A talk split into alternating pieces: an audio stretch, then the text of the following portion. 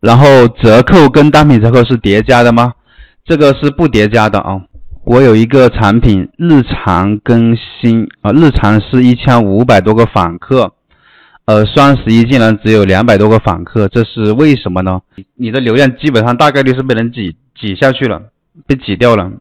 可能我不知道你做了什么啊，可能就是因为呃你没有在双双十一来临之前呢提前做一些准备啊，没有做什么太多的动作啊，然后被别人挤掉了，就不知道你是参加了人家的这个。就是参加了这个平台举办的双十一活动没有？然后你还做了一些什么其他的动作没有啊？呃，日常报的活动，FD 活动，然后有一千多访客，嗯，双十一只报了入围的活动，啊，你报了活动，然后你有做了什么动作没有？啊，做了一些什么类型的操作没有啊？因为双十一的话，很多卖家他们因为大促嘛。双十一大促嘛，他肯定会每个卖家呢，基本上都会做一些动作出来，然后做很，他也除了做双十一活动，他自己也会做一些，嗯，一些小活动吧。就有有些人报名参加，就是他他们在做准备的时候，在做一些促销的时候，或者说做一些各种动作的时候，你没有跟上的话，那你的流量肯定是被他抢走的。新店铺我们要呃上架多少个产品？才合适。我昨天不是讲了吗？这个讲法，同学，昨天有没有同学知道的？我们昨天讲了，上架我们店铺上架多少个产品是最合适的啊？有人知道的可以把那个数量给它打上啊。对，昨天我们才讲的啊，对，一两百个、两三百个都差不多啊，就百来个就行了。你至少也要一百五十个吧？呃，双十一的那个活动折扣呢，太大了。报了没有利润，所以就没有报名，导致现在流量一直下降。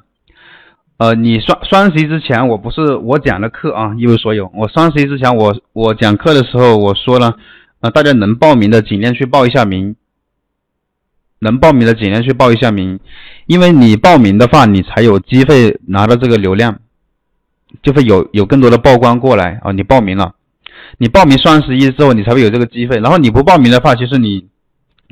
那我当时也说了，你不报名的话，你就要在双十一期间干嘛？开直通车，因为有些人他是新店，他是报不了活动的，对吧？他报不了，他不符合要求。那我当时也给你们也跟你们说了，就是你，你这个时候可以选择开直通车了嘛。而且我还是跟你说的时间，呃，双十一，其实双十一期间呢，你开直通车的话。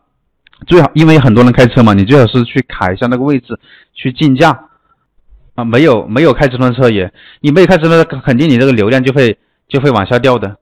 你又你又没参加活动，你可能自己呢就做一些小活动，然后你这个时候其实更多的是平台级的大活动，别人都往流量都往那边跑了，没有往你这边跑了，你又还没有开直通车，他就你只能是慢慢的就就掉下去了，这个流量就被别人抢走了。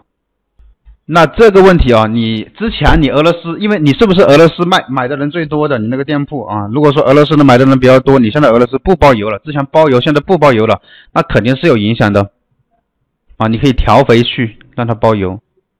刚注册下来的这个店铺有限制，必须要多少天之内？没有，没有限制的，你你什么时候上架都可以，什么时候上架，他只是说让你呢。呃，有六十笔订单以上的，你就会通过考核期，就是你什么时候上架商品，他是不管你的，啊，没有人去要求你的。报了单品的折扣，双十一折扣这是反了，平时七折，双十一搞成了九折了。